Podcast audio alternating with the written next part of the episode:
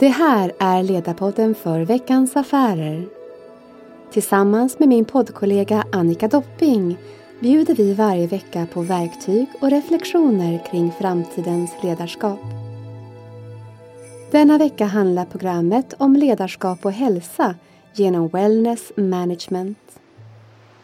Jag heter Annette Lefterov och är verksam som wellnessexpert, författare, föreläsare och driver en digital hälsoplattform. Idag tänkte jag prata om yoga. Denna nutida trend med mångtusenårig kunskap. Yoga har blivit en livsstil för många. Yogamattan som hänger över axeln syns mer och mer i vardagen och har nästan blivit lika viktig som en handväska. Yoga är kapitaliserat. Svar ja. Yoga är trendigt. Men det är också en välgörande trend. Yoga fungerar ur ett hälsoperspektiv och det forskas som aldrig förr på yoga. Yoga kan sänka blodtrycket, dämpa stress, reducera smärta och stärka kroppen från topp till tå. Och det är bara lite av allt det goda. Min tanke om yoga Ja, inom yoga så strävar man efter att föra samman kropp, tanke och själ. Vi försöker samla vår totala kraft och använda den målinriktat, fokuserat och kontrollerat på en och samma sak. En sak i taget fullt ut. Målet är att uppnå en slags fullkomlig närvaro inom oss själva och i varje del av vårt medvetande. Så det här är hälsosamt ledarskap på fullaste allvar. Vi strävar efter ett mentalt tillstånd som bidrar till att vi inte ska låta våra tankar begränsa oss, vilket de ofta har en tendens att göra.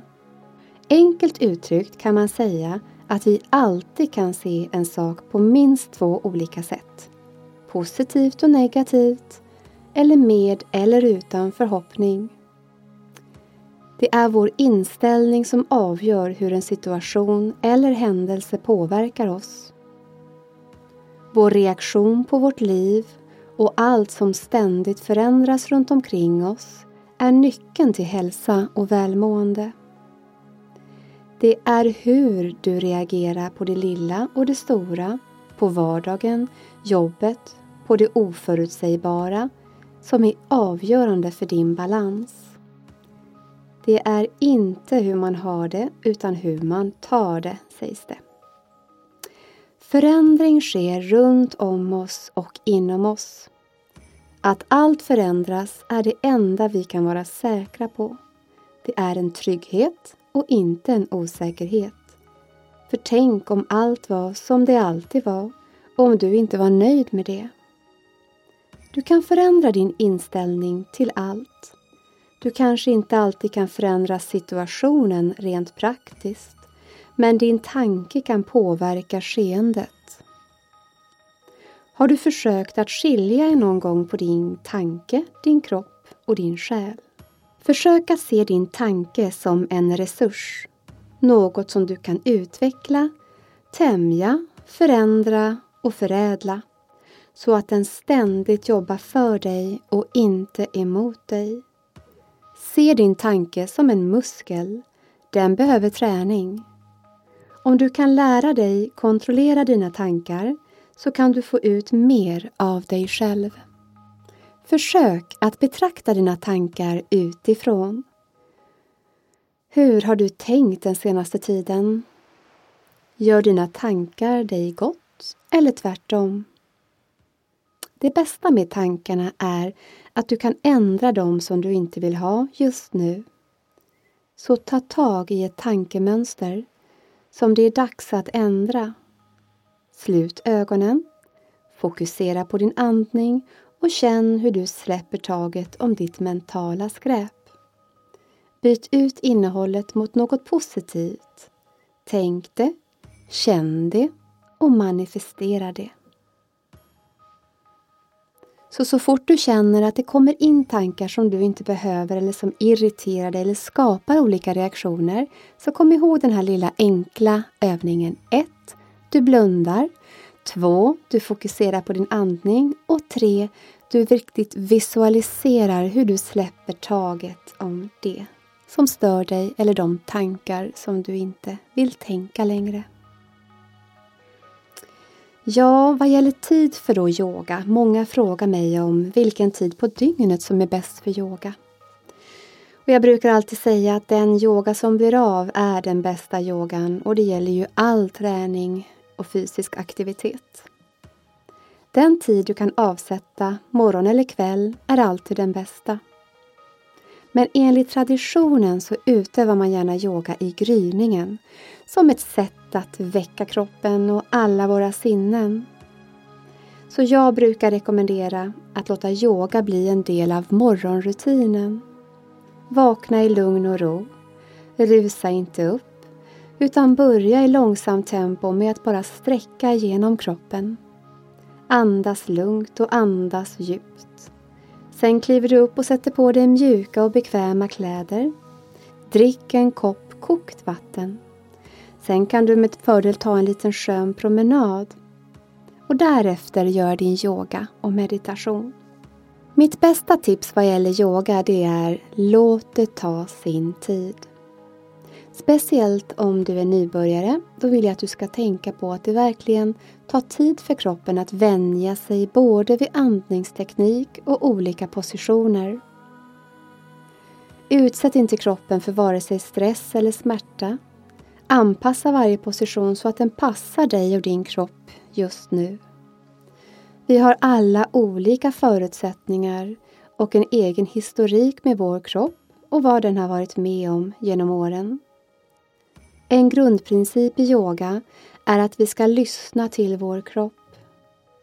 Det är en övning i sig att lära sig känna kroppens signaler.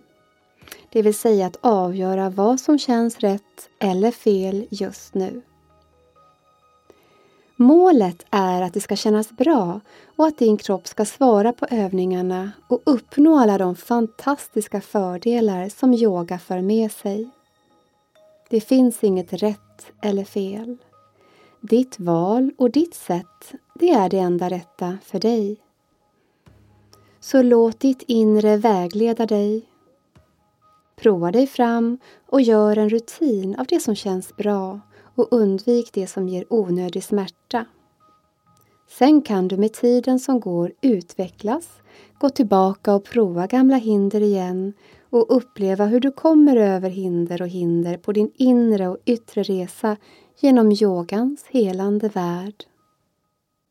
Låt yoga bli en del av din vardag. Allt som man gör regelbundet ger resultat. Fatta beslut och prioritera dig själv. Gör inte avkall på din egen tid. Det är mycket värdefull tid som gör att du kan tillgodogöra dig din övriga tid mycket bättre. Och få inte dåligt samvete om du unnar dig tid för ditt eget välbefinnande. Du gör faktiskt din omgivning en stor tjänst och kan ge så mycket mer av dig själv till andra om du börjar med att ge till dig själv. Du får det du ger. Det här är faktiskt ditt liv och du har rätt att ta för dig. Ordet yoga betyder förening, att föra samman. Och Det här kan ju symbolisera olika föreningar, till exempel mellan kropp och själ, eller vårt eget och ett högre medvetande. Yoga är en vetenskap, ett filosofiskt system för att se och uppnå fysisk, mental och andlig utveckling. Man kallar det här för att se darsana och det finns sex olika darsanas inom hinduistisk filosofi. Yoga är som ett redskap på väg mot förändring, inre frihet och en ödmjuk inställning inför livet och allt levande. Man gör ofta en liknelse mellan vårt medvetande, alltså våra tankar, och en apa som rastlös, otränad och okontrollerad hoppar från gren till gren. Det vill säga från tanke till tanke egentligen. Genom att vara närvarande i nuet och fokusera på en tanke, en handling i taget, så kan vi med hjälp av yoga, kroppsställningar och andning lära oss att kontrollera våra tankar och vårt sinne. Ja, yoga är ju därför inte en träningsform utan ett tillstånd som vi kan uppnå genom att utöva någon form av yoga. Du behöver inte ha en specifik tro för att utöva yoga utan den enda tron som är verkligen viktig det är tron på dig själv, din kapacitet och personlighet. Målet med yoga är att kontrollera den mentala aktiviteten. När medvetandet är stilla, då kan du uppleva dig själv som du är i perfekt balans. När du hittar din inre stillhet och förmåga att vända uppmärksamheten inåt så hittar du en väg till harmoni. Du blir kraftfull och vaken i nuet och bemästrar din vardag bättre. Ur ett ledarskapsperspektiv är yoga det perfekta verktyget att skapa balans där det behövs balans. Ibland vet vi inte riktigt vad som är ur balans.